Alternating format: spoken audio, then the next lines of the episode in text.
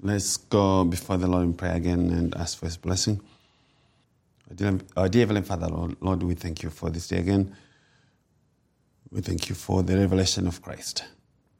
We thank you for your purpose in Him to redeem us and to bring us into glory, that we may behold of the glory that He had with you before the foundation of the world. Thank you for your grace and mercy. Thank you for your Holy Spirit who has been given to all who belong to Christ to testify of the truth of these things. I pray now for mercy to speak that which is true and also for your people to be given a hearing ear. We honor you, glorify you. In Jesus' name we pray. Amen. All right, good morning. One and all, if you are just joining us this morning, we are going to be back in Romans 5, but we cannot make any progress until we go back to Genesis. We have to go to Genesis to build the understanding.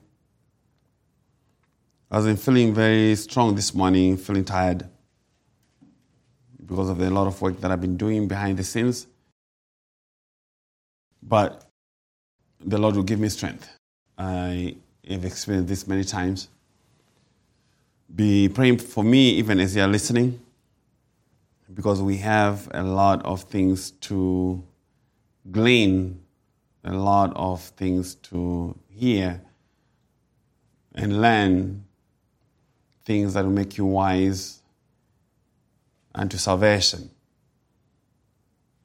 This is what Apostle Paul recorded for us, Romans 5, verse 12. We are still in Romans 5, verse 12. Therefore, just as through one man sin entered the world, and death through sin, and thus death spread to all men because all sinned. We have three titles this morning Number one title is the continuation of the many titles we have had. I typically don't want to go beyond part three because people stop listening. I will go only to part three at the top end. But this will be Sin and Death in Adam, part three. And number two title is The Woman Whom You Gave Me the woman whom you gave me. And number three, the glory of Christ in Adam. The glory of Christ in Adam. And we'll begin this way. If we get Christ wrong, I'm trusting that the sound coming through, I can see that far. Okay, I don't see anybody complaining of sound, so we should be fine. If we get Christ wrong, we will get Adam wrong. And if we get Adam wrong, we will also get Christ wrong. Why? Because God determined to transact the matter of our salvation in the two men as representatives of those that he put in them, but each bringing a different dimension to the conversation. But in Adam, we should see more than just sin, death, and condemnation entering into humanity.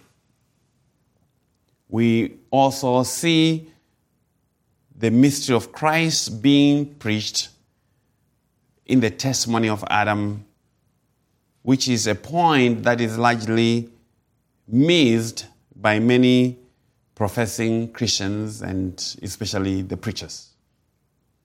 They tend to get too fixated with the sin of Adam and lose God's plot. God's camera is always moving so as to show us things that reveal the Lord Jesus Christ, which means if we read Adam correctly, we should get all the gospel testimony in him.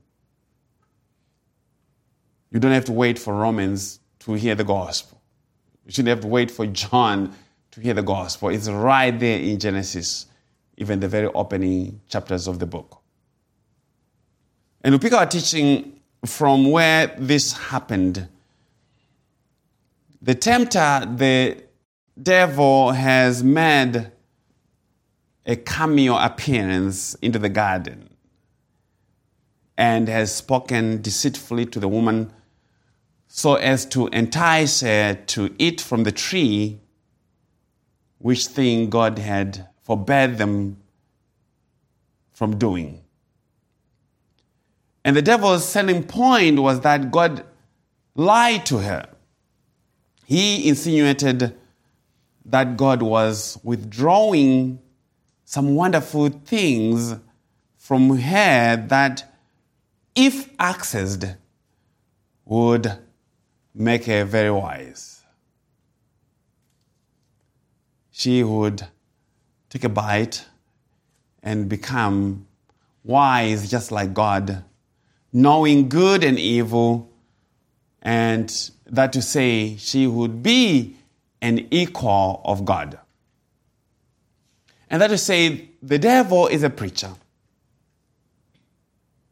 He is a mighty preacher. But he is a preacher of lies, disguises himself as an angel of light, and that means a bringer of the truth, a preacher of righteousness, but a preacher of that which brings death. The devil is a preacher of lies and death. Let's go to Genesis 3, verse 6, beginning at verse 6. This is what Moses said, verse 6. So when the woman saw that the tree was good for food, that it was pleasant to the eyes, and a tree desirable to make one wise, she took of its fruit and ate. The woman's sin of covetousness was exposed.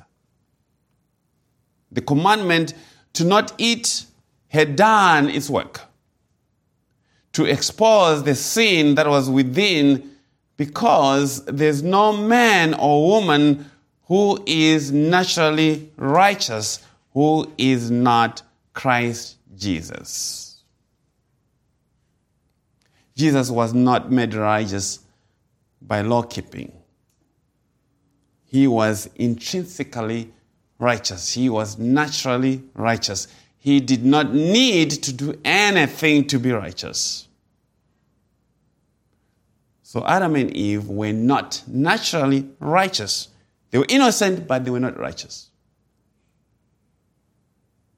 And so the function of the commandment that was given was to give the knowledge of sin in the forbidden tree was hidden the knowledge of sin, hidden the testimony of the function of the law, and with the commandment, death because of sin. And see that is the woman who was approached by the devil, and it is she who ate first and committed the transgression such that Apostle Paul said, It is Eve who was deceived and not Adam. And this is from 1 Timothy 2:14 and Adam was not deceived but the woman being deceived fell into transgression. How is that possible? When we know that Adam too ate as the text says she also gave to her husband with her, and he ate. How do we reconcile that?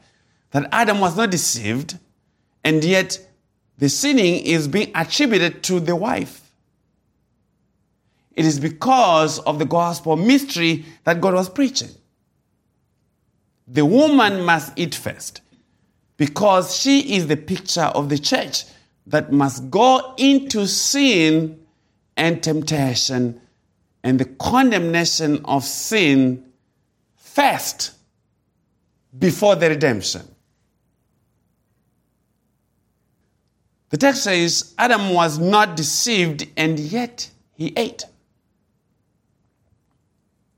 Why? Because Adam represented Christ Jesus. Jesus was not deceived by the devil. Yes, the devil tried, but he was not deceived. Even though he came and was condemned for our sins, that did not make Jesus a sinner in his person. Jesus was not a sinner in his person. He got guilty not because of deception of sin, but because of the imputation of sin.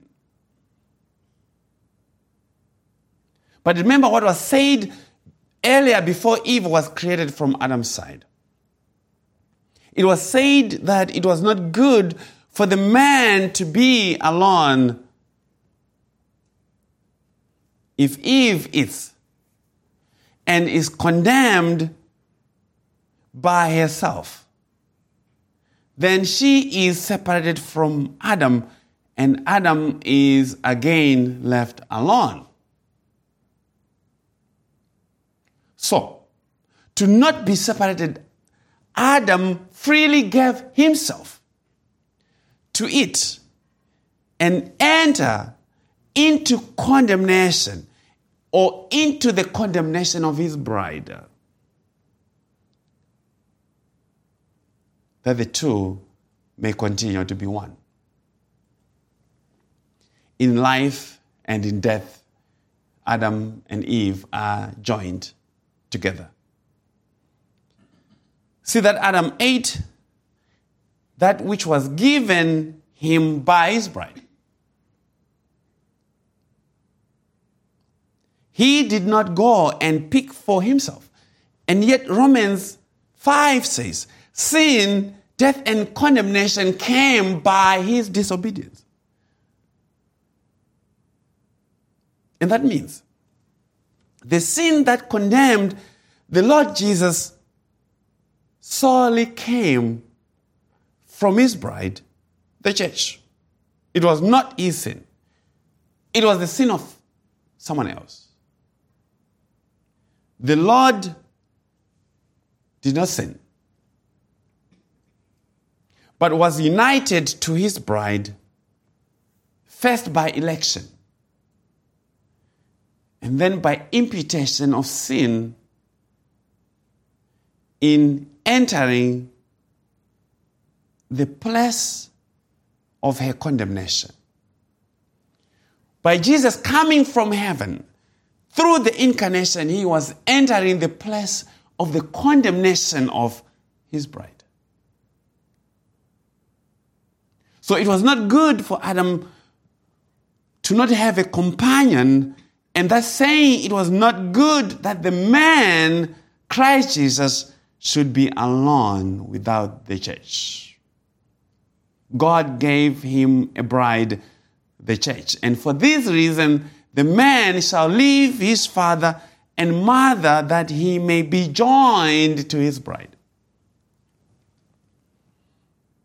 In just about every culture across the world, when a woman is married, it is she who leaves her parents. But the text of Genesis says it is the man who leaves the father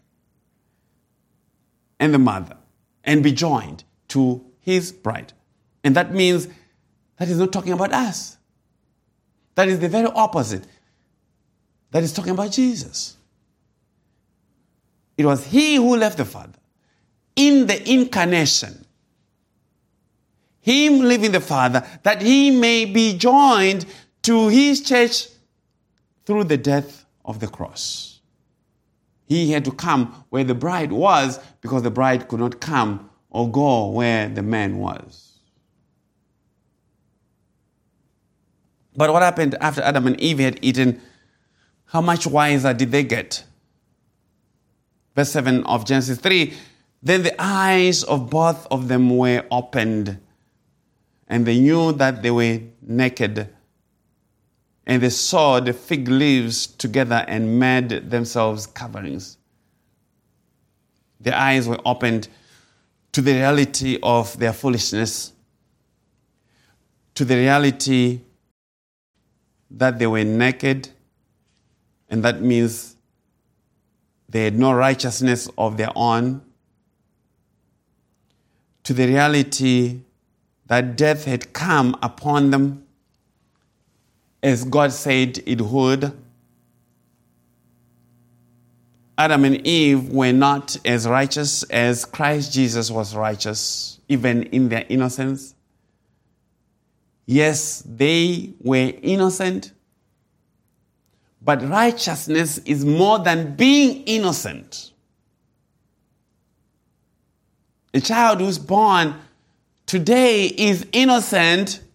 They haven't really done anything wrong. They have not stolen, they have not coveted, and yet they are not as righteous as Christ is. Sooner or later, their sin is going to be discovered to them. And that means in God redeeming us, He was more than returning us to the Adamic state before sin ended. God, through Christ, was not restoring us to the glory of the Garden of Eden. Because that would still leave us in the same predicament as Adam was in. God has in Christ given us not the righteousness of the innocent Adam, but the righteousness of God, the immutable, everlasting righteousness of Christ. Sin, death, and condemnation would not have come to us if Adam had the righteousness of Christ at the time of eating. If he had the righteousness of Christ, sin would not have come to us. As I've said before, Adam and Eve must sin because there's none who comes to God who shall not sing Amazing Grace, how sweet the sound that saved a wretch like me. Adam and Eve must sing, What can make me whole again? Nothing but the blood of Jesus. This was always God's plan. In other words, God's riches of grace and mercy must be praised by everyone and anyone who comes into his blessing. Eve and Adam must know that they too were vessels of mercy, just like the rest. They were no better than you and me. And in the wake of their eating from the tree, they did something that men and women have been doing ever since in one way or the other they sewed for themselves fig leaves. They opened the oldest free will fig leaf Baptist church. Yeah? They sewed for themselves. That's a problem right there. Sewing for yourself. Righteousness. Some garments garments to cover their nakedness before God, garments to cover their sin. But sooner than later, they discovered that those leaves were not doing much of a good covering. The fig leaves would dry out and they would have needed to constantly make new ones. And that got them busy. It put them on the treadmill of works salvation. They got busy with their sewing machines, as we find today in many churches.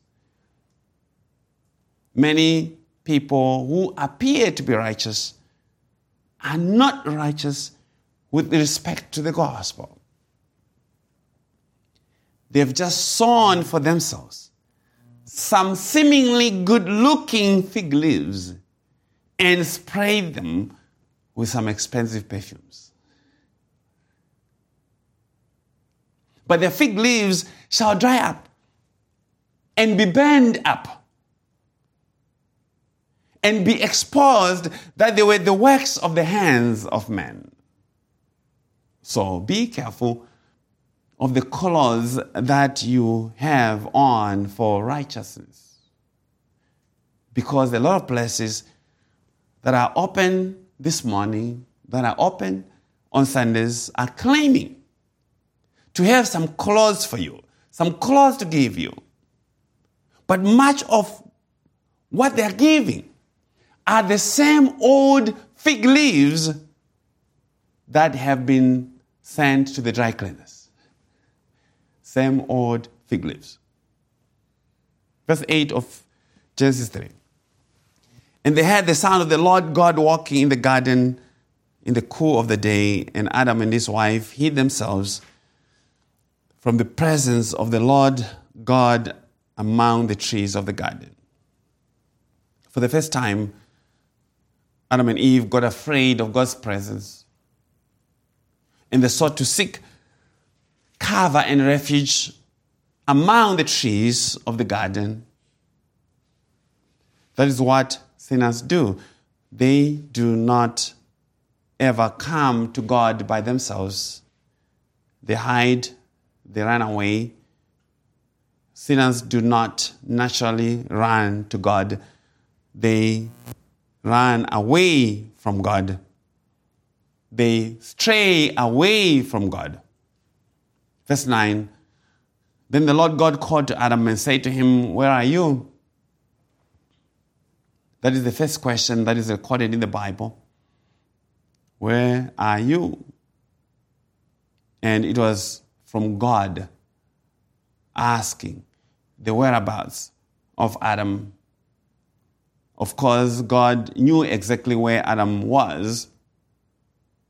It is like mothers and their children.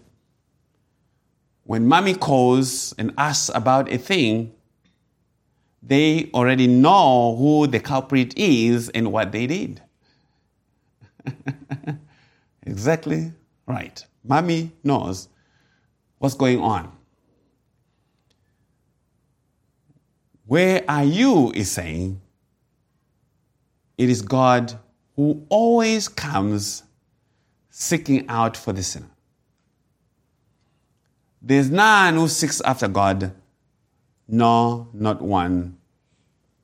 It began right there with our first parents. Verse 10, Genesis 3. So he said, That's Adam I heard your voice in the garden, and I was afraid because I was naked and I hid myself. Adam gets afraid because of sin. Sin causes fear. That is where our fear comes from. It is a fear not of man, but of God. And it is a fear because of our unrighteousness. Fear of judgment. We know that naturally. But this is what God says to those who are in Christ in the matter of fear. 1 John 4. 1 John 4, verses 17 and 18 John says, Love has been perfected among us in this, that we may have boldness in the day of judgment. Because as he is, So are we in this world as he is in righteousness. So shall we be, and we are even now. That's how God looks at us. This is that we may have boldness in the day of judgment. There shall not be any spot or blemish to be found even here and now, because whatever Christ is now, that's what God has made us to be in righteousness. So are we in this world, even though we are dealing with sin? God says, no, don't look at your experience. Listen to what I'm saying. As He is. Don't be afraid of the condemnation of your sin because it is not there. There's no fear in love, verse 18. There's no fear in love, but perfect love casts out fear.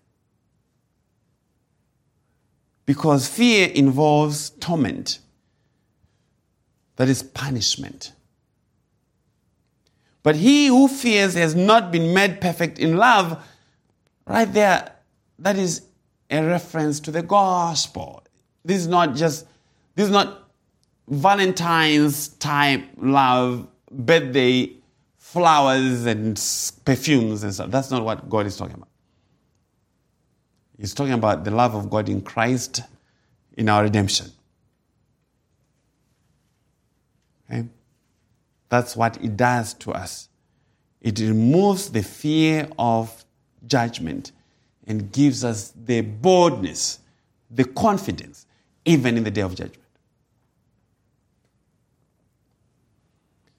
So the redeemed should have no fear because the Lord Jesus completely perfected them. God is not seeking them to condemn, but to bring them to the truth of their salvation, of their standing, of their acceptance, of their being loved of God. That's what God is doing with the gospel. He's not seeking you to condemn you, He's seeking you to give you the confidence that it is well between you and Him because of Christ. Verse 11 of Genesis 3. And he said, Who told you that you were naked? Have you eaten from the tree of which I commanded you that you should not eat? God says, How did you know that you were naked? And God provides an answer by way of a question Have you eaten from the tree of which I commanded you that you should not eat? So God tied Adam's nakedness to the breaking of the commandment. That is what the law was given to do, as I have said many times, to reveal your nakedness, not to stop you from sinning. Those who use the law to stop themselves from sinning are not using the law correctly. That's not the right use of the law. And those who claim that they've stopped sinning because of law keeping are also not telling the truth. The commandment of the law has no power to stop sin but it is powerful to arouse sin, to revive sin, and to kill.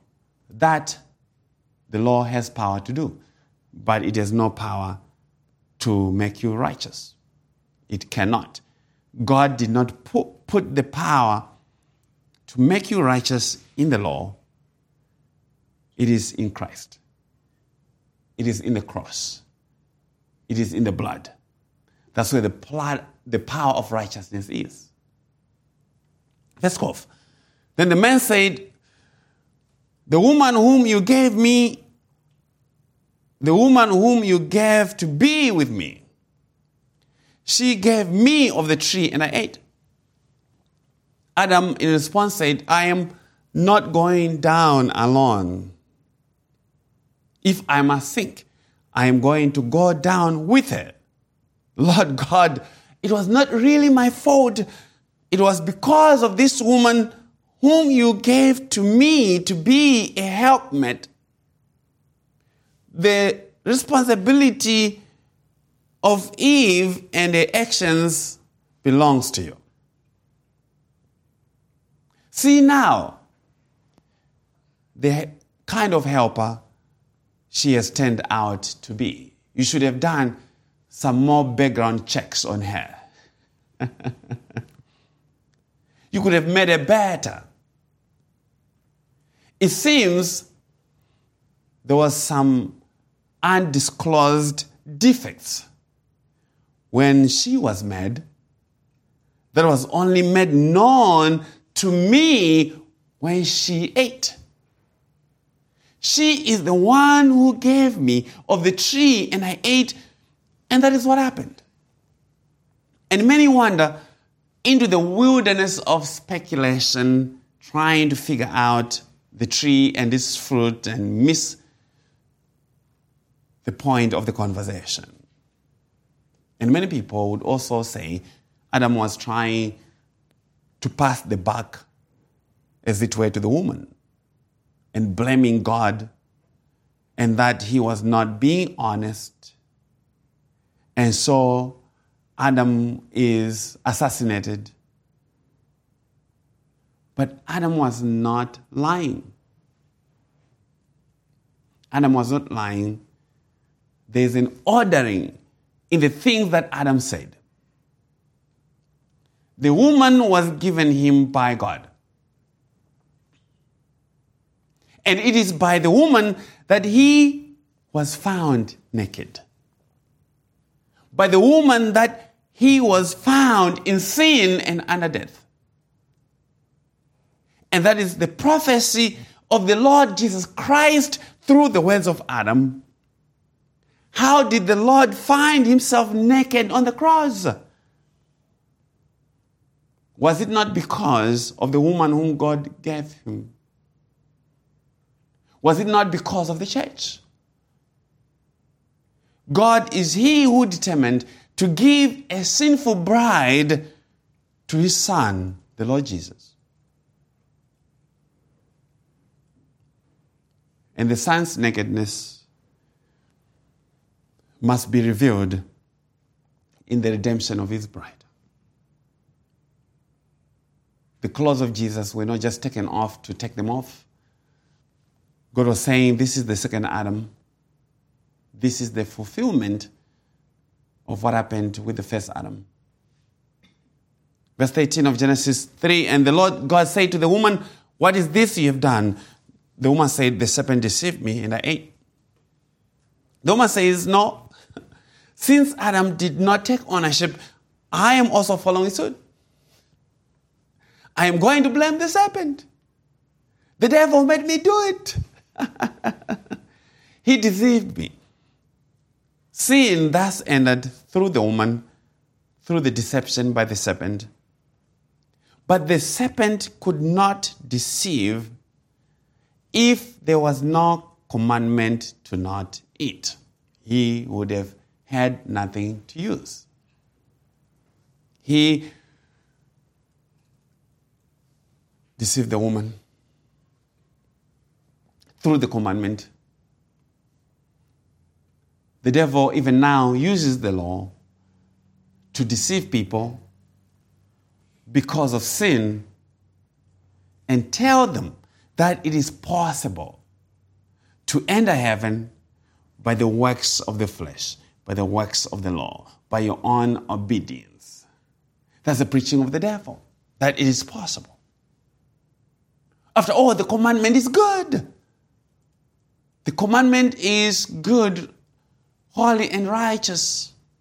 It is God's law. It is God's moral law. If you can just do it, you make it in.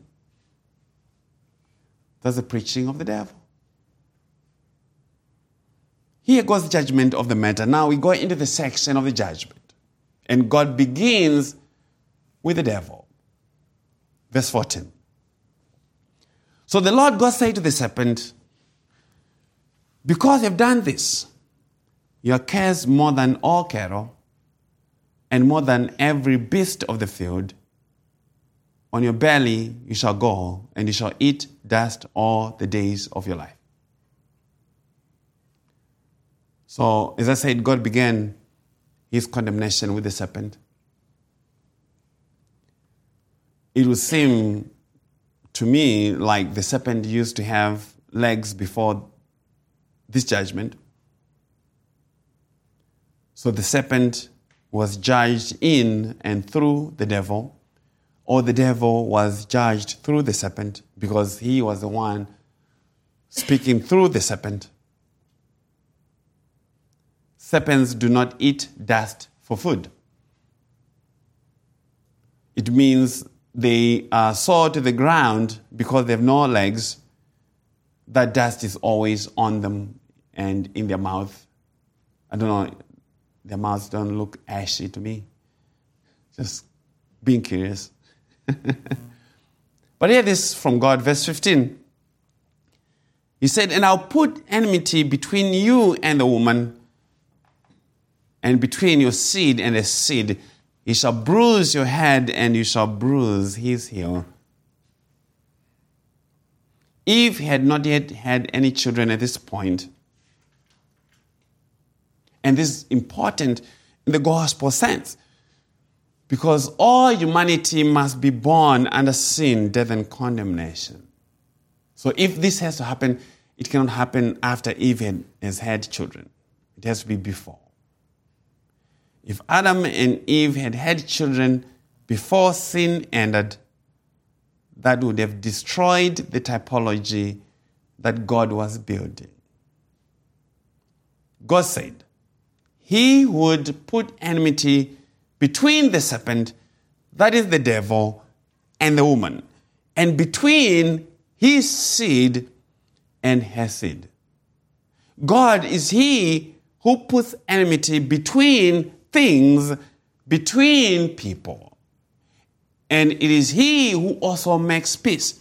He alone is able to do that. Only God can make peace, and only God can bring enmity.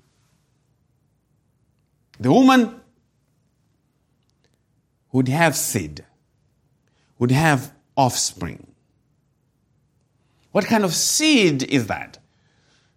Here we have division happening division being introduced into the human race. Two camps of people are being introduced to us. Those that would bear the paternity of the seed of the serpent, and those that will bear the paternity of the seed of the woman. That's the division. This was already in God's mind to do. This was just an outworking of the sovereign will and purpose that there should be two spiritual races or houses of people divided, not on national boundaries, not on racial lines, not on gender lines, but on spiritual lines. That's the only division. The house of the gods versus the house of the sheep, of the tares and of the wheat, vessels of dishonor, vessels of honor, the flesh and the spirit, the house of Ishmael the house of Isaac, the bond and the free, the children of God and the children of the devil. Those are the lines of demarcation. Only two classes of people. Let us hear from the Lord Jesus talking to the Jews who thought they were of God's house through Abraham. Let's go to John chapter 8. John chapter 8, verses 30 to 47. John says, As he spoke these words, many believed in him. Then Jesus said to those Jews who believed him, If you abide in my word, you are my disciples indeed, and you shall know the truth, and the truth shall make you free. They answered him. They were trying to be some smart pan, pants people. We are Abraham's descendants and have never been in bondage to anyone. How can you say you'll be made free? They were lying. Abraham's descendants were in bondage to Egypt, and they were at this time also in bondage to Rome. Jesus answered them, verse 34 Most assuredly, I say to you, whoever commits sin is a slave of sin. And a slave does not abide in the house forever, but a son abides forever. So we have the slaves of sin and servants of sin. The slaves of sin do not abide, they do not remain in the house forever. They remain under the law and its condemnation. But the slaves of the Son, those that the Son has made free, shall remain in the house because the Son always remains in the house of God. Therefore, if the Son makes you free, you shall be free indeed.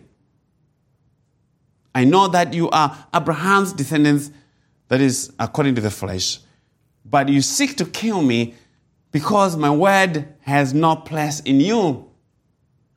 I speak what I have seen with my father, and you do what you have seen with your father. So we see the division of the fathers. Two fathers introduced to us. They answered and said to him, Abraham is our father. So they take sides. Jesus said to them, If you were Abraham's children, you would do the works of Abraham. The works of Abraham speaking to faith in Christ. But now, verse 40, you seek to kill me, a man who has told you the truth which I heard from God. Abraham did not do this. You do the deeds of your father.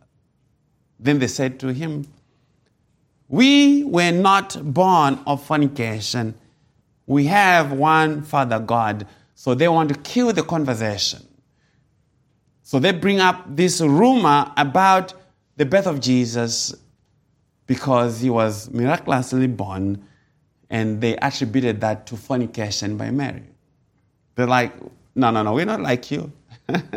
when it comes to paternity, we have a better paternity. We are of God, man. We are not born of fornication like you. Okay? So the Jews are tracing their paternity to God through Abraham, but Jesus objected. Verse 42. Jesus said to them, If God were your father, you would love me, for I proceeded forth and came from God, nor have I come of myself, but he sent me. Why do you not understand my speech? And the Lord gave the reason. Because you are not able to listen to my word. You have no ability in yourself to hear what I'm saying. Those who are not of God, who are not of Christ, are not able to hear the words of Jesus as to understand and believe them. Now, the Lord tells them who their real spiritual father was and is in verse 44.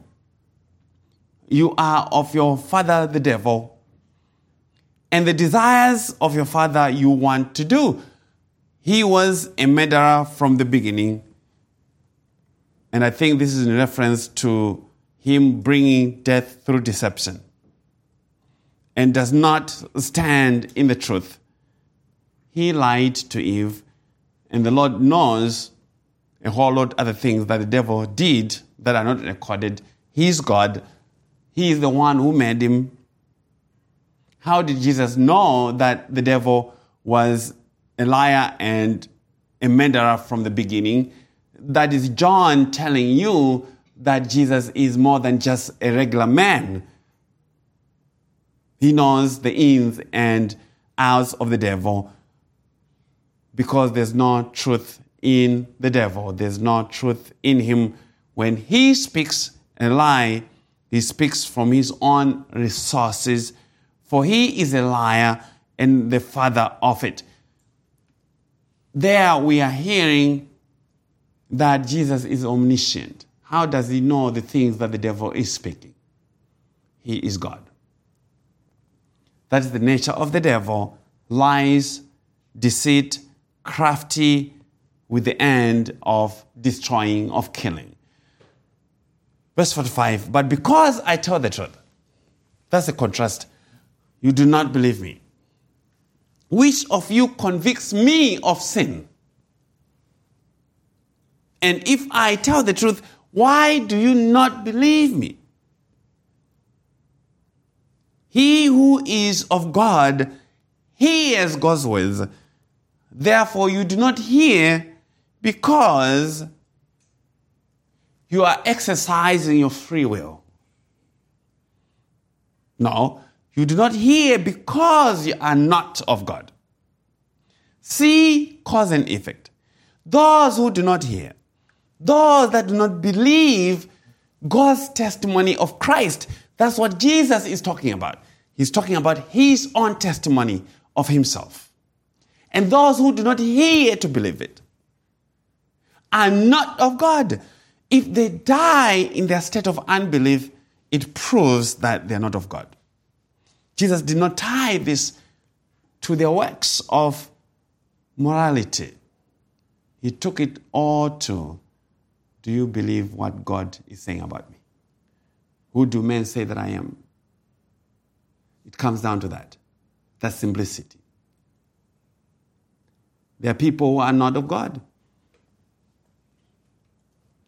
God never purposed for them to be His in the sense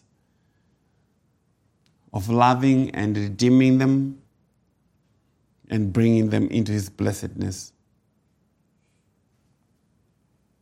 no one makes themselves a child of God by believing or by hearing. Hearing, which is faith, and continuing in faith in what God has revealed about Christ proves that you are a child of God. That's exactly what Jesus told the Jews cause and effect. Someone said, accusing me of saying this, that I am changing biblical language by saying the very thing that Jesus said to the matter that eternal blessings are not contingent on human faith, but on Christ, on his faithfulness and his death. As the testator of the covenant, of the last will and Testament. Christ is the one in whom all things are and conditioned. The conditions for you to access those things to you are 100% grace. Your faith does not cause anything, it proves possession, it proves your spiritual DNA. That you are of God, that you are of Christ. That's what Jesus is saying.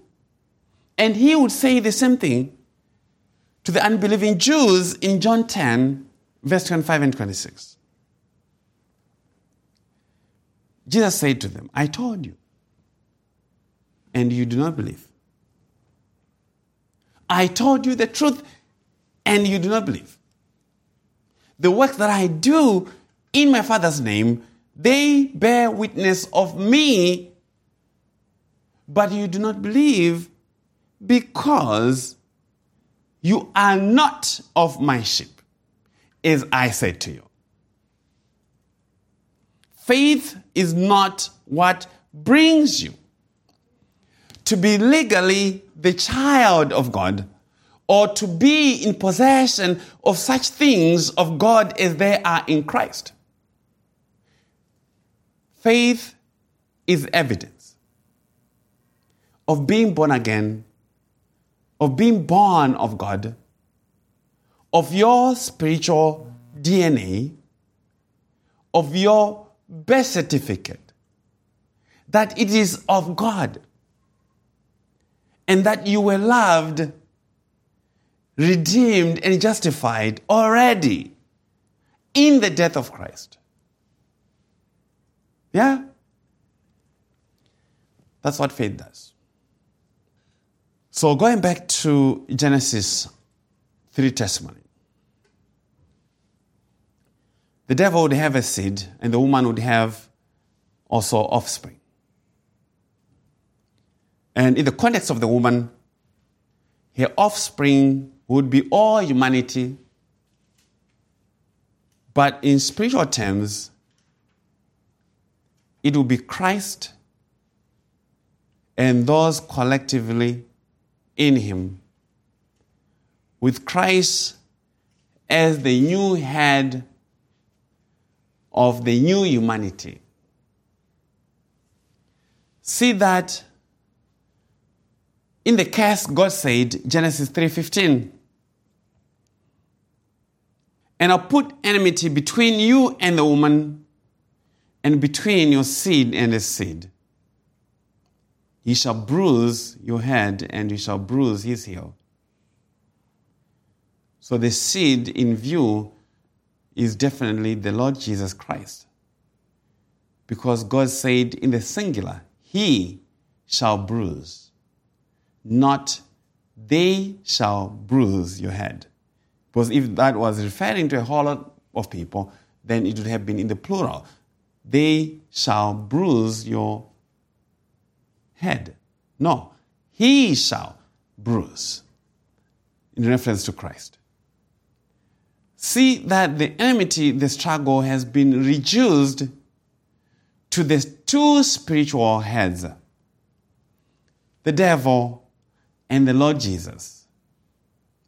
And from then on, there would be a perpetual struggle between the evil spiritual forces and those who are of the house of Christ.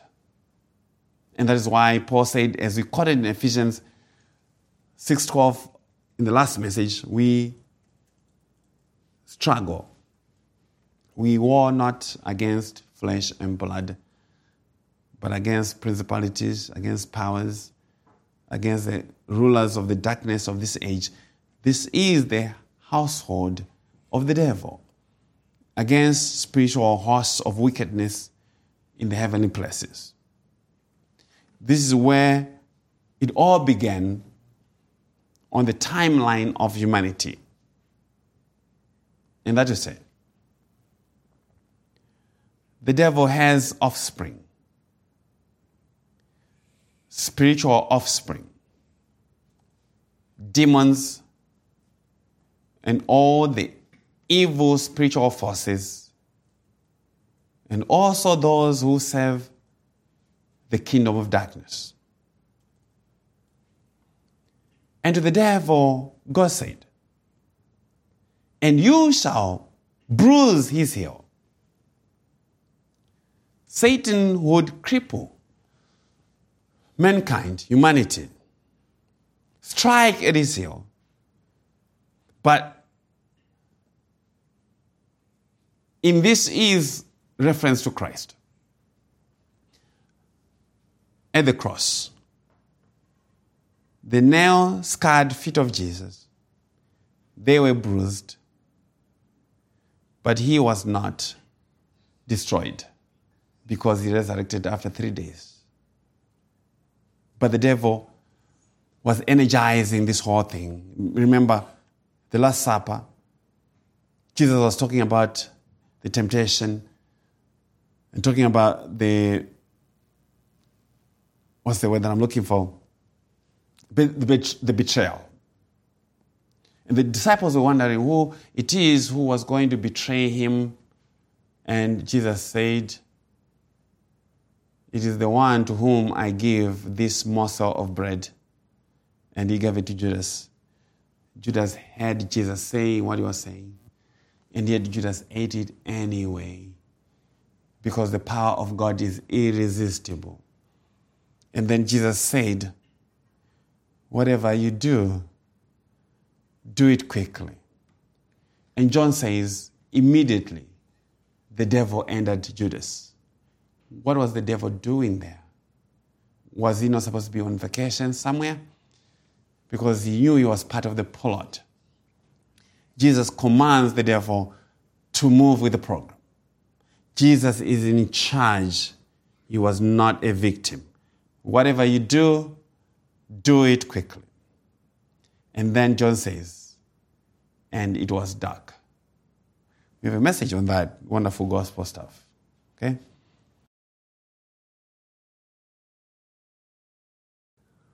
The Lord Jesus would crush the devil's head. He would deliver the fatal blow. And God said, This warfare is what was going to happen. From then, going forward until all these things had been fulfilled. And this was anticipating the defeat of the devil and the evil spiritual forces on the cross. Jesus said, I saw the devil fall like lightning from heaven. Okay? And then in Colossians 2, Hear this in Colossians 2 13 to 15.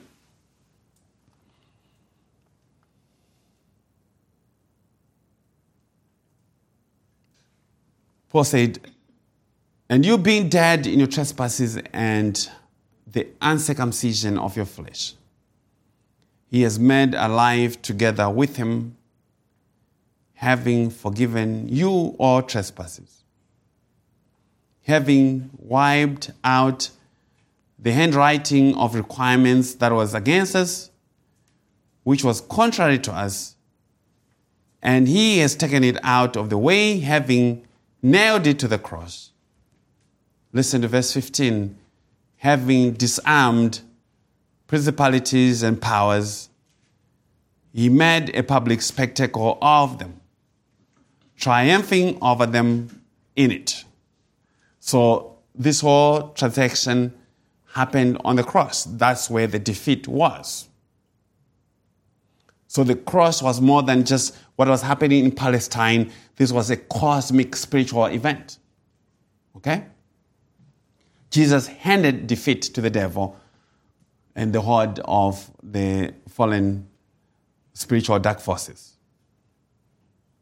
So God says the woman who have a special seed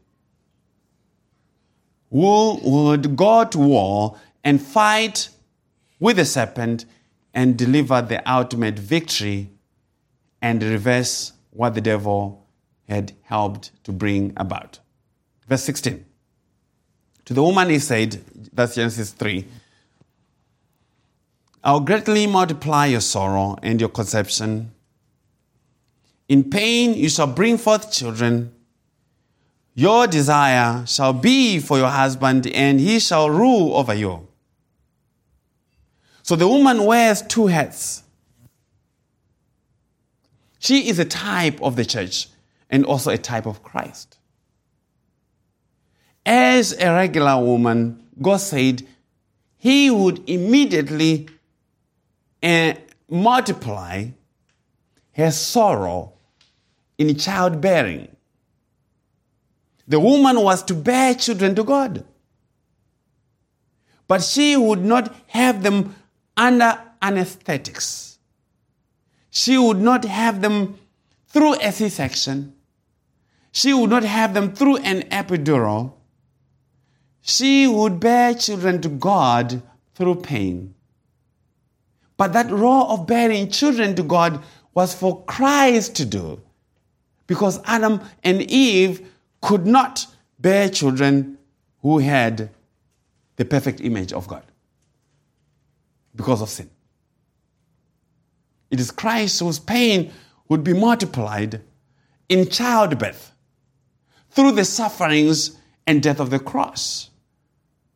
It is Christ who would bring forth children to God, children who, according to John, were born not of blood, nor of the will of the flesh, nor of the will of men, but of God. That was Christ to do. And if anyone says, well, Jesus died, but he did not save anyone, he did not justify anyone until they believe, they surely do not know what they're talking about. Jesus did not go to the cross because he was suffering from some Braxton contractions. He did not have blood and water spilled, the fluids of birth, and yet remained pregnant with unbirthed children. You need to understand this. Jesus did not go on the cross to suffer a stillbirth or fail to deliver. What did God say in this matter in Isaiah 6, verse 9? Isaiah 66, Isaiah 66, verse 9. This is what God said. Do I bring a baby to the birth opening and then not deliver it? Ask the Lord. Or do I bring a baby to the point of delivery and then hold it back? But that's what people are saying. They say Jesus tried to save some people, but he held back. Jesus was like a woman who was in the labor room, in the delivery room, in the maternity ward, giving birth to children who belong to God. If a woman is in labor, goes to the hospital, and yet goes home without a baby, goes home with an empty cassette, then that is very sad news for the woman, for the suffering that she went through. God says He brought a baby to the birth opening and delivered it. He did not hold back. Isaiah 53 says, He shall see the labor of his soul and be satisfied.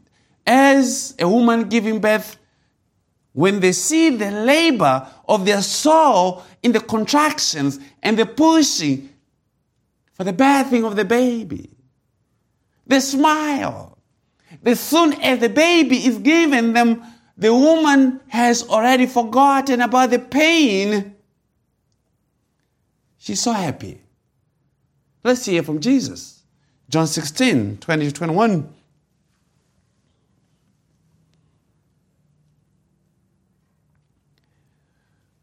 Most assuredly. John 16, 20 and 21. Most assuredly, I say to you that you weep and lament, but the world will rejoice and you'll be sorrowful, but your sorrow will be turned into joy. A woman, when she is in labor, has sorrow because her hour has come.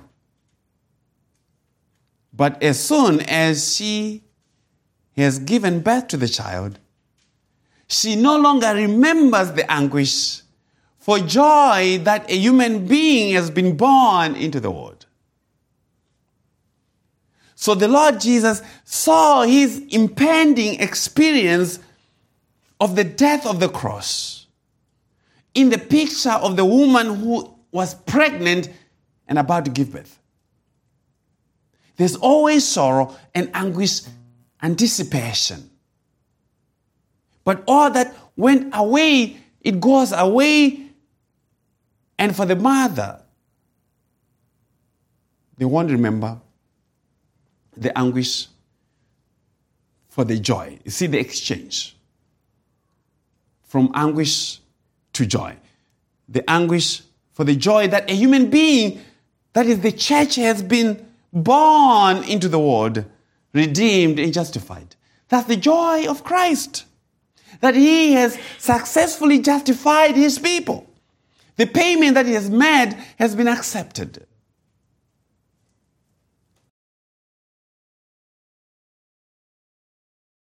God also said to Eve, You shall have desire for your husband, and he shall rule over you. You shall not listen to the evil schemes of the serpent, but of your husband. God is not on the feminist agenda. What is that saying? Is God speaking to the church and saying to the church, the church shall have desire for Christ, her true husband. That's what God is speaking. Verse 17 of Genesis 3. Then to Adam he said, Because you have heeded the voice of your wife, and have eaten from the tree of which I commanded you, saying, You shall not eat of it. So Adam heeded the voice of his wife, not the voice of the serpent. The Lord Jesus, as it were, heeded the voice of his wife, the church, not the voice of the serpent. And here was the judgment. Cursed is the ground for your sake. In toil you shall eat of it all the days of your life. The ground was cursed for the sake of Adam. The creation was cursed for the sake of Christ. Adam was essentially sentenced to a life of hard labor, in toil is the same word translated sorrow for the woman's pain with respect to Eve in verse 16 of Genesis 3. And it is also used in Genesis 3, sorry, in Genesis 5 with respect to Noah. Let's go to Genesis 5:29. Genesis 5:29.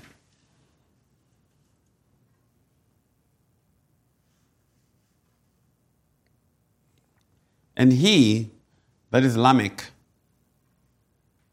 called his name Noah, saying, This one who comfort us concerning our work and the toil of our hands because of the ground which the Lord has cursed. And Noah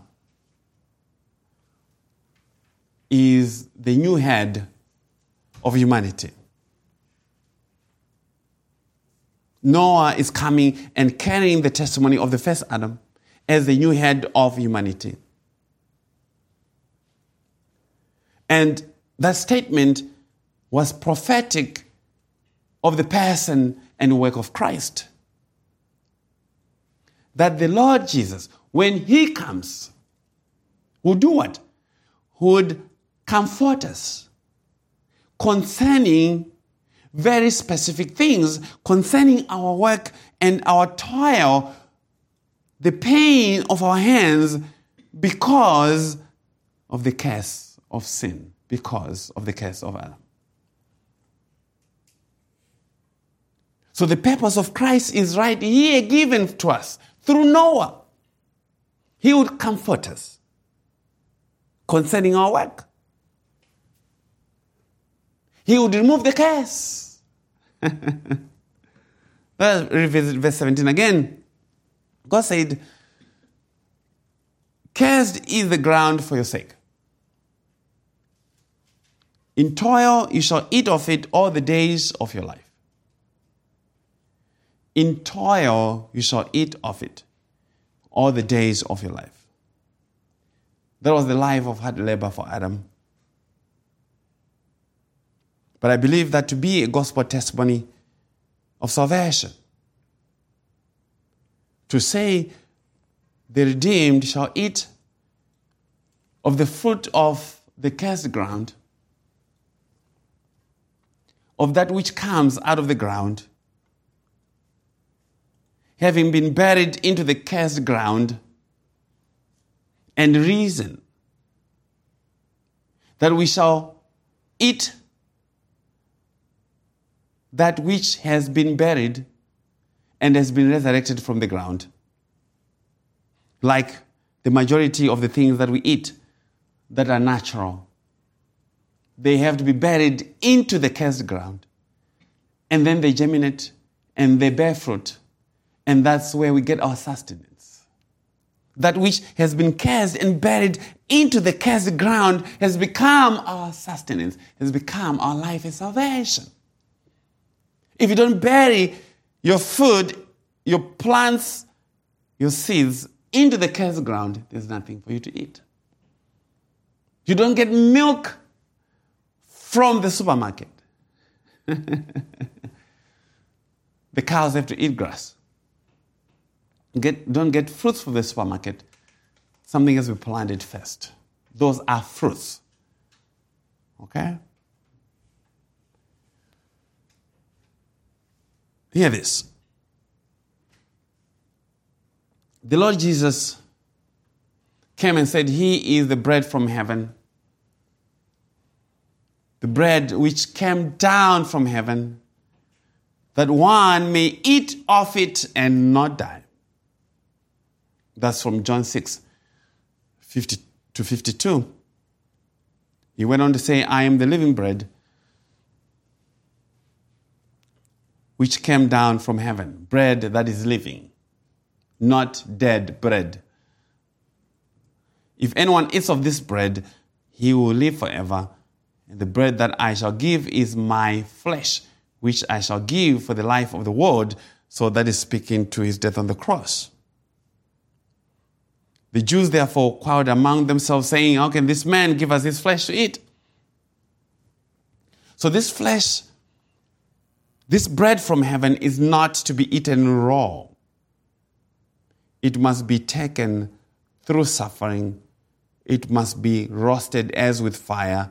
It must be planted into the cursed ground as the grain of wheat because of the curse, and yet arise. And of him we now partake by faith, and we live because of his life. We live because of his resurrected life. We could not live unto God until the Lord had toiled in righteousness on the cursed ground, suffering even in childbirth. That is the process of how you and I came to be called the children of God. It is more than election. Okay? Election gave us the legal right to be recipients of the work of Christ. Verse 18 of Genesis 3. And you know that we are almost done when we get to verse 24. Both thorns and thistles it shall bring forth for you, and you shall eat the herb of the field. Thorns and thistles, Matthew 27, 27 to 29. Then the soldiers of the governor took Jesus into the praetorium and gathered the whole garrison around him. And they stripped him and put a scarlet robe on him when they had twisted a crown of thorns. And that is saying, this is the second Adam who has come to remove the curse of the thorns and thistles brought by the first Adam. They put it on his head and a reed in his right hand.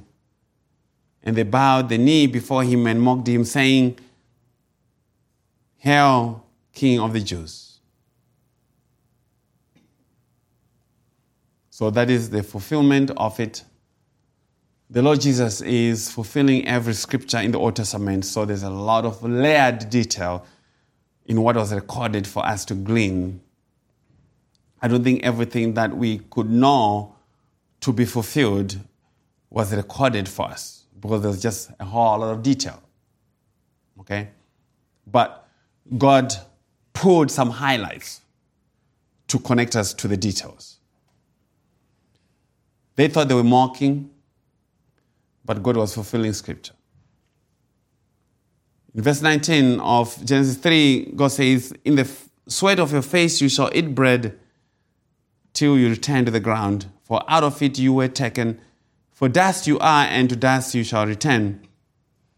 And that is speaking to the flesh as it is in Adam. It shall return to the dust. Okay? Because as Paul said in 1 Corinthians 15, flesh and blood cannot inherit immortality.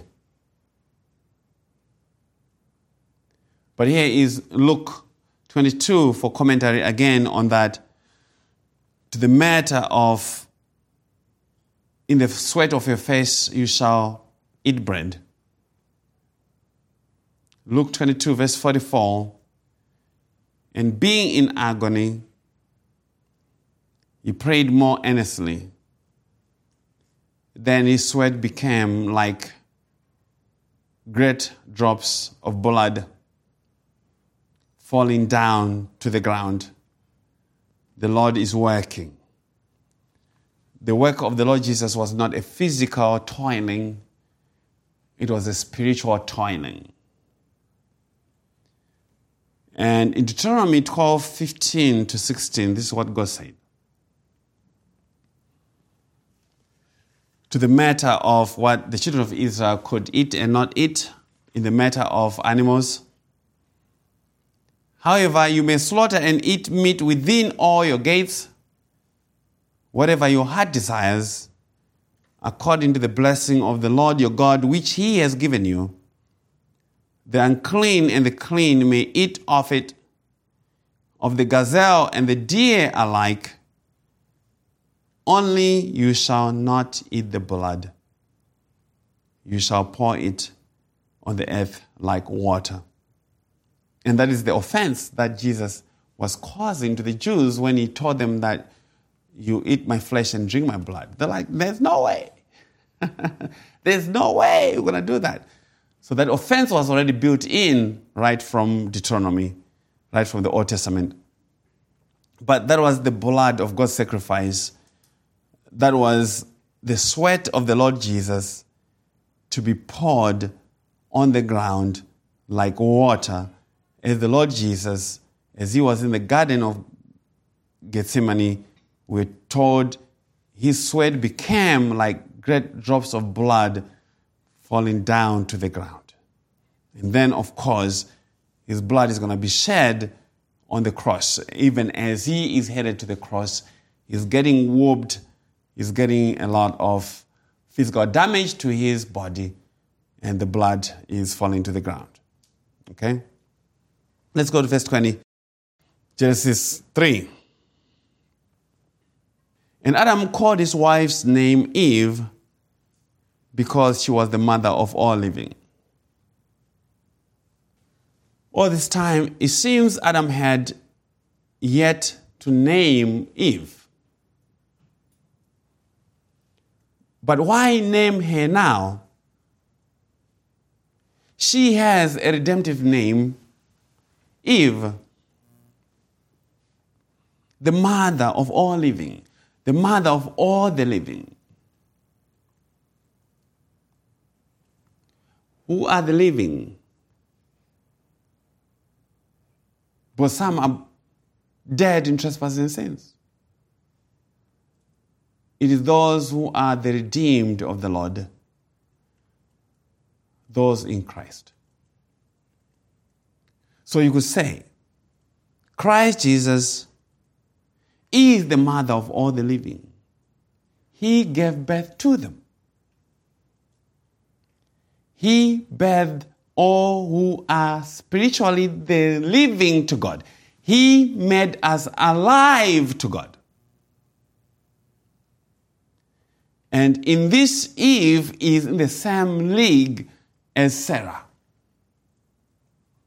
the mother of the free. Adam's faith was put on display in the naming of his bride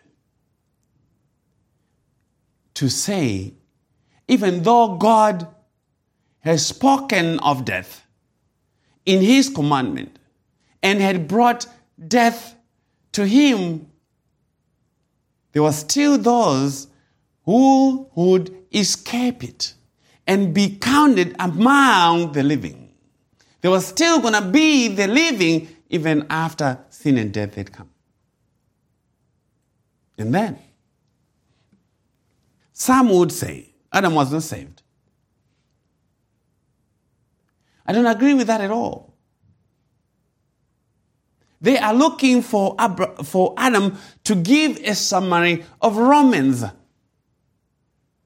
They want to see the tithes and offerings and good works of Adam. And I do not understand people's obsession with the salvation of others instead of their own. Who is saved and who is not is God's business. He alone knows the sheep, and none of his sheep is going to be lost. He's going to bring them all. But God has dropped a lot of nuggets around these two, Adam and Eve, to tell the discerning mind, those who have understanding of what happened to the two. See that God cursed the devil and did not preach any salvation to him as he did with Adam and Eve. There was no room for the devil to be redeemed, as the writer of Hebrews says Christ was not given to redeem angels, but the children of Abraham, those who are of the children of Abraham. Flesh and blood. The devil is not flesh and blood, he's a spirit being.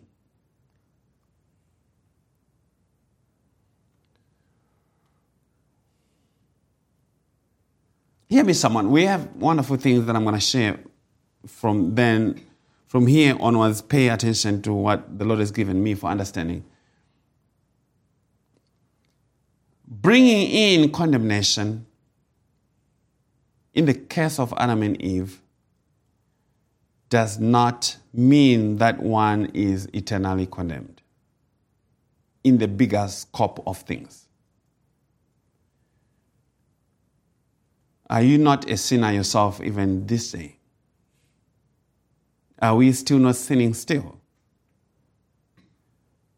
But did God not save us? Did He not save us freely? In spite of our many sins that we are actually doing here and now.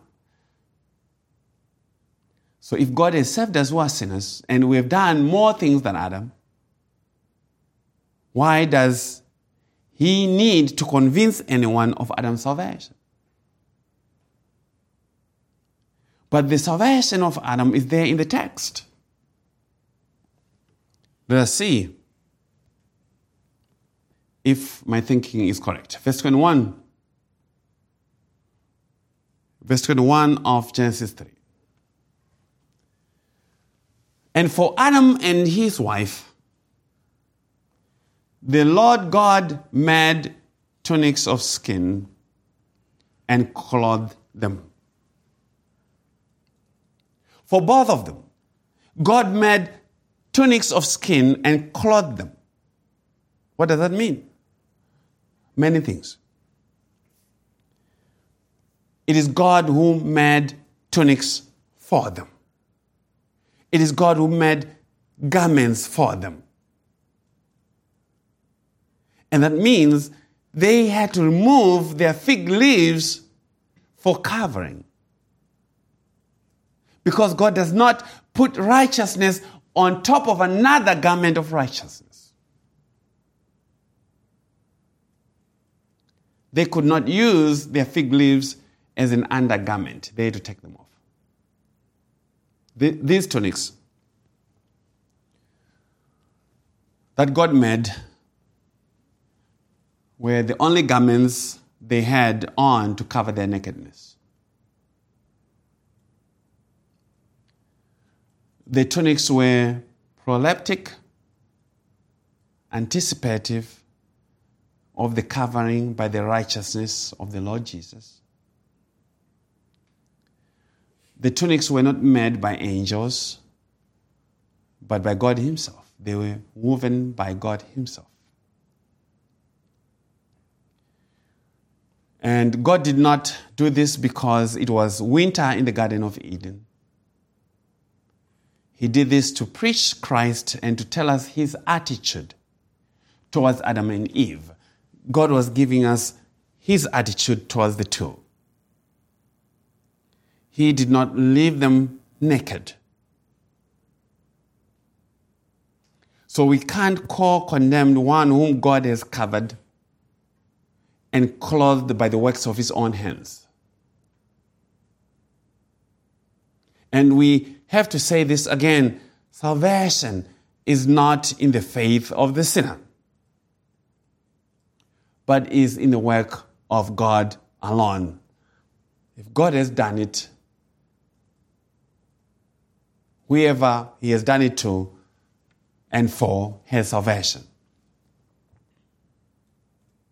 Also, God covered them with the skins of an animal, and that would have been a clean animal that had passed through death, that had been sacrificed.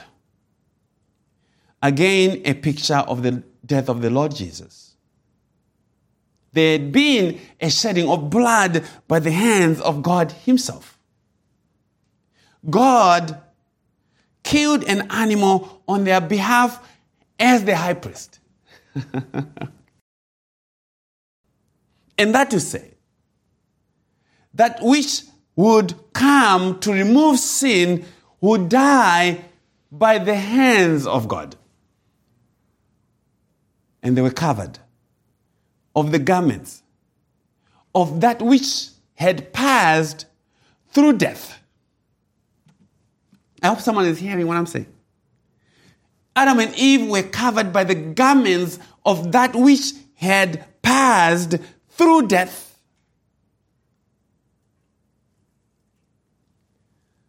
And that God would immediately cover his people with the righteousness of those garments of Christ, the Christ who had passed through death. And we see that on the cross, the Lord Jesus' garments were taken and divided among sinners as he died.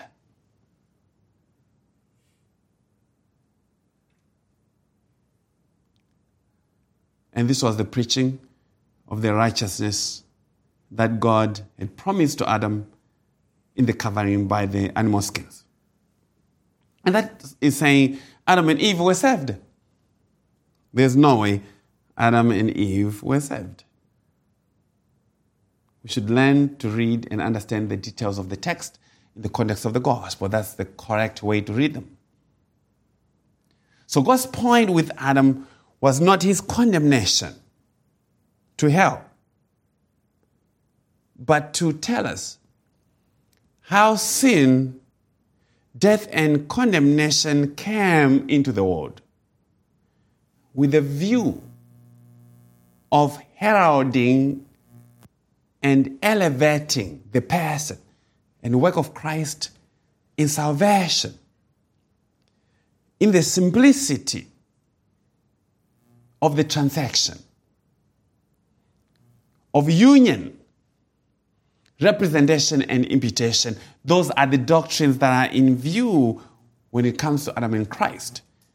Is union, representation, and imputation. That was God's point, because it is Adam who sinned, and yet death passed to all men because all sinned. How did they do that? Because of union, representation, and imputation. And when it comes to the matter of righteousness, it is still the same doctrines union with Christ, representation by Christ, and imputation of sin and righteousness. That's God's point. Verse 22.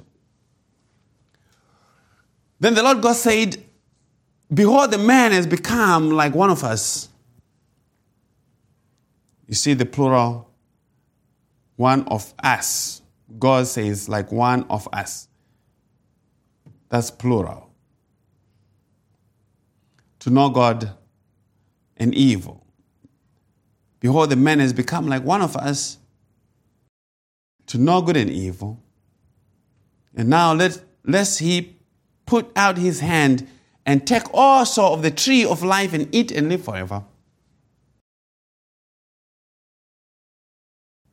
Apparently, there was a tree of life in the garden. So there was the tree of the knowledge of good and evil, and there was also the tree of life.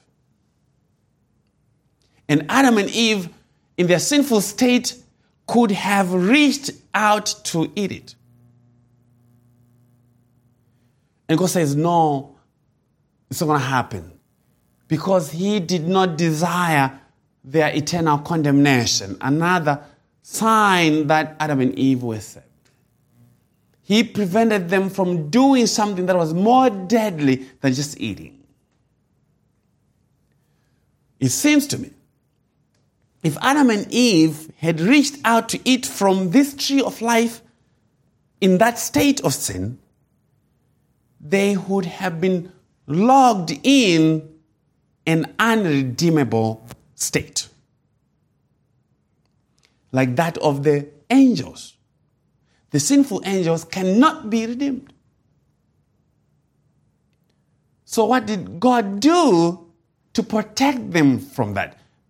Verse 23, Genesis 3. Therefore, the Lord God sent him out of the garden of Eden to till the ground from which he was taken. So Adam was sent out of the Garden of Eden. Was given a Ford truck and a John Deere tractor to go work the fields.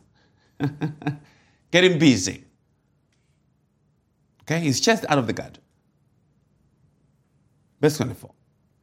So he drove out the man and he placed cherubim at the east of the Garden of Eden and a flaming sword which turned every way to guard the way to the tree of life. God put cherubim and a flaming sword which turned every way to guard the way to the tree of life. This is almost like a radar detector of sorts, but with a defensive mechanism to it.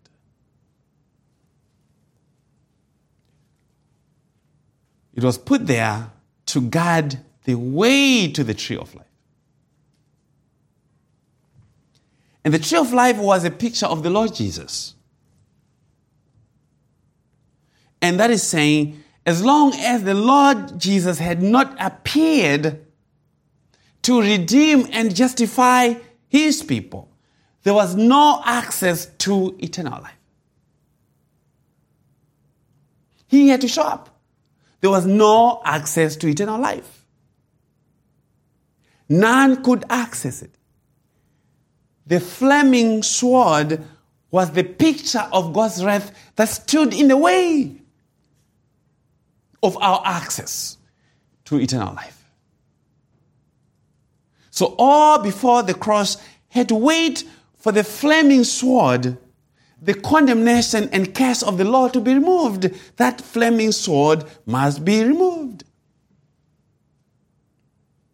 Because we did not always have access to the tree of life because of Adam. So, if we say something different, it messes up the progression of the revelation of the work of Christ. So you and I have to know that there was a flaming sword that prevented Adam and all who are in Adam from accessing the tree of life. Both elect and non elect, it doesn't matter. None had access to the tree. The flaming sword was there it had to be removed. Let us connect some points as we close the message. Let's connect it to the Lord Jesus from the Old Testament to the New in the matter of his death and resurrection. Let's go to Exodus 25.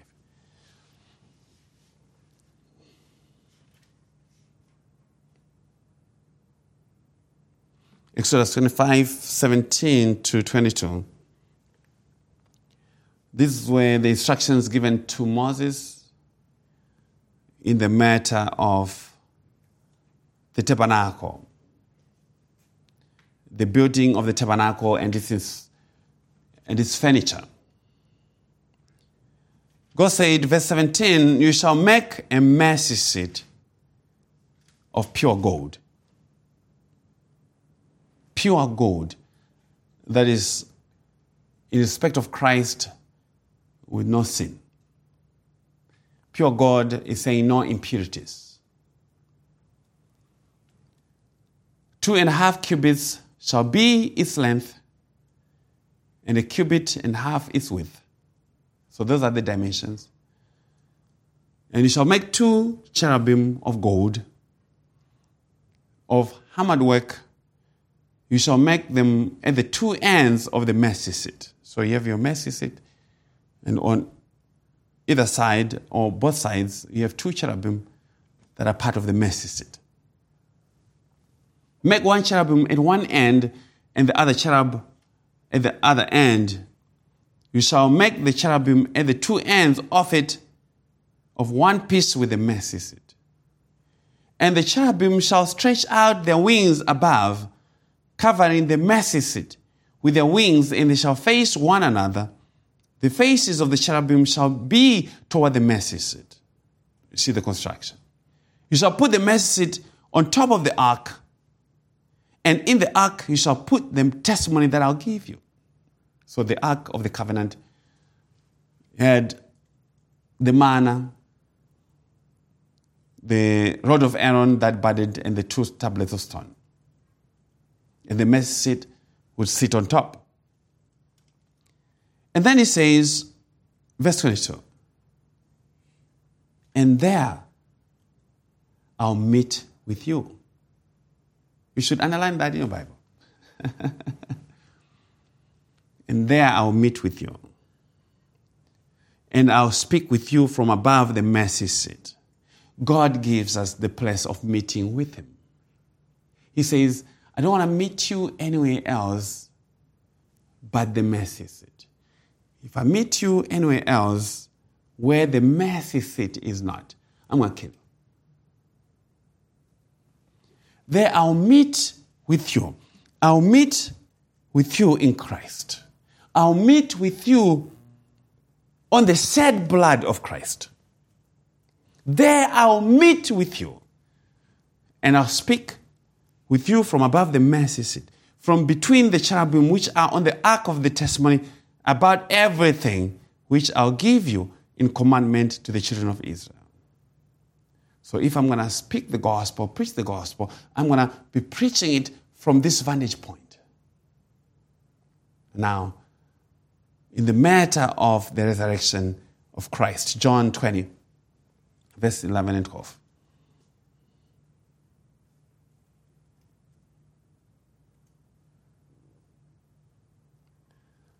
John 20, 11 and 12. But Mary stood aside by the tomb weeping. And as she wept, she stooped down and looked into the tomb. And she saw two angels in white sitting, one at the head and the other at the feet, where the body of Jesus had lain. Christ, the mercy seat. If the two cherubim, the angels, one on either side of the tomb. These are the cherubim that guarded the tree of life. They guarded the tree of life in the garden, a picture of the Lord Jesus. The cherubim that were on the mercy seat. Christ Jesus, the mercy seat, the propitiation for our sins. But there's something that was missing at the tomb of the Lord. Something was missing. The angels were there, the cherubim were there. Remember, the two things that were guarding the tree of life there were the cherubim, and there was the flaming sword. The flaming sword was missing.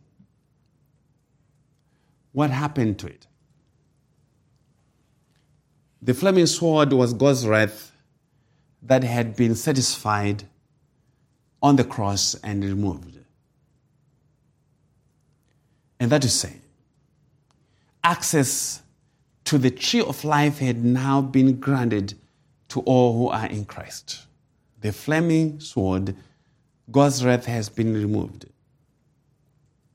And that to say, all who are in Christ were justified in the one offering of the Lord. There's no way that you can tell me that the elect of God, even if they do not know it yet, are under condemnation. Because when you do that, you are saying for them, the flaming sword is still there. God is not removing the flaming sword with every person as they come to Christ. It was a one time act. The flaming sword was removed for all of God's people, the church of all time. Okay? So God's wrath removed and access, granted to the tree of life to all who are in Christ. So there's no one who removes the flaming sword by their faith. That's not how it's removed. It's removed by the death of the one who is the mercy seat. God says, I'll meet you at the mercy seat. Come boldly to the throne of grace that you may find help in the time of need. What is there on the, tom- on the throne of grace? It's Christ Jesus, is the mercy seat. Okay?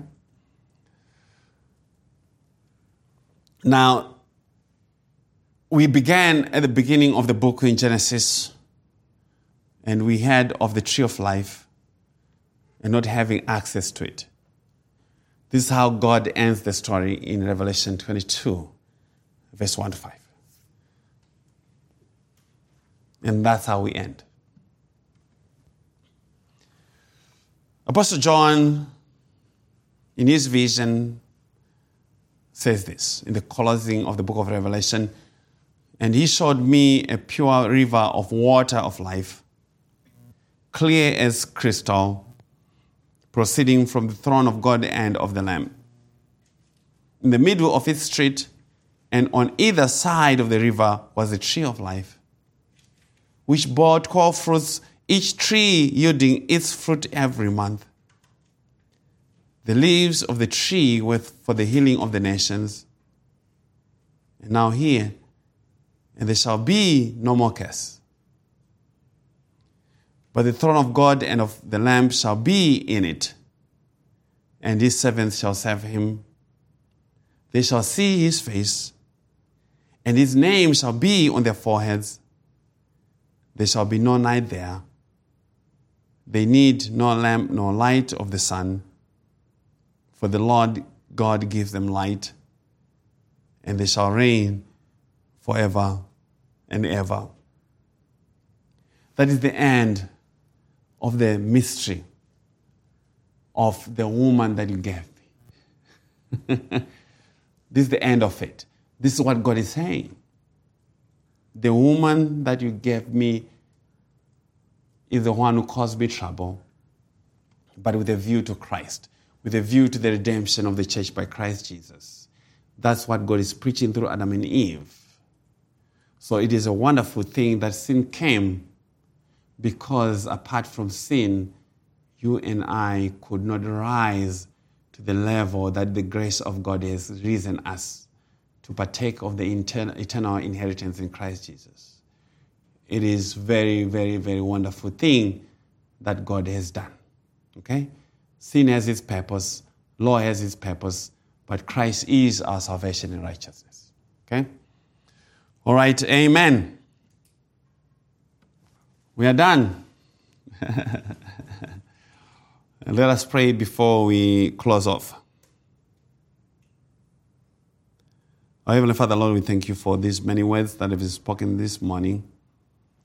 Thank you for giving me understanding and your people of the mystery of Christ that was hidden in the story of Adam and Eve, our first parents. And thank you for preaching Christ even in that story that this was not really ultimately about their condemnation, but the preaching and the dissipation of the coming of our Lord and Savior Jesus Christ. We thank you that you gave us to Christ. We thank you that the Lord came and satisfied the wrath of God and removed the flaming sword. We thank you, Lord, for the access that we have now, the boldness and confidence that we have in even in, in, in, in judgment. We honor you for those who were able to tune in to listen. May you continue to bless their hearts with the knowledge of Christ. We honor you and we pray all these things in Jesus' name. Amen.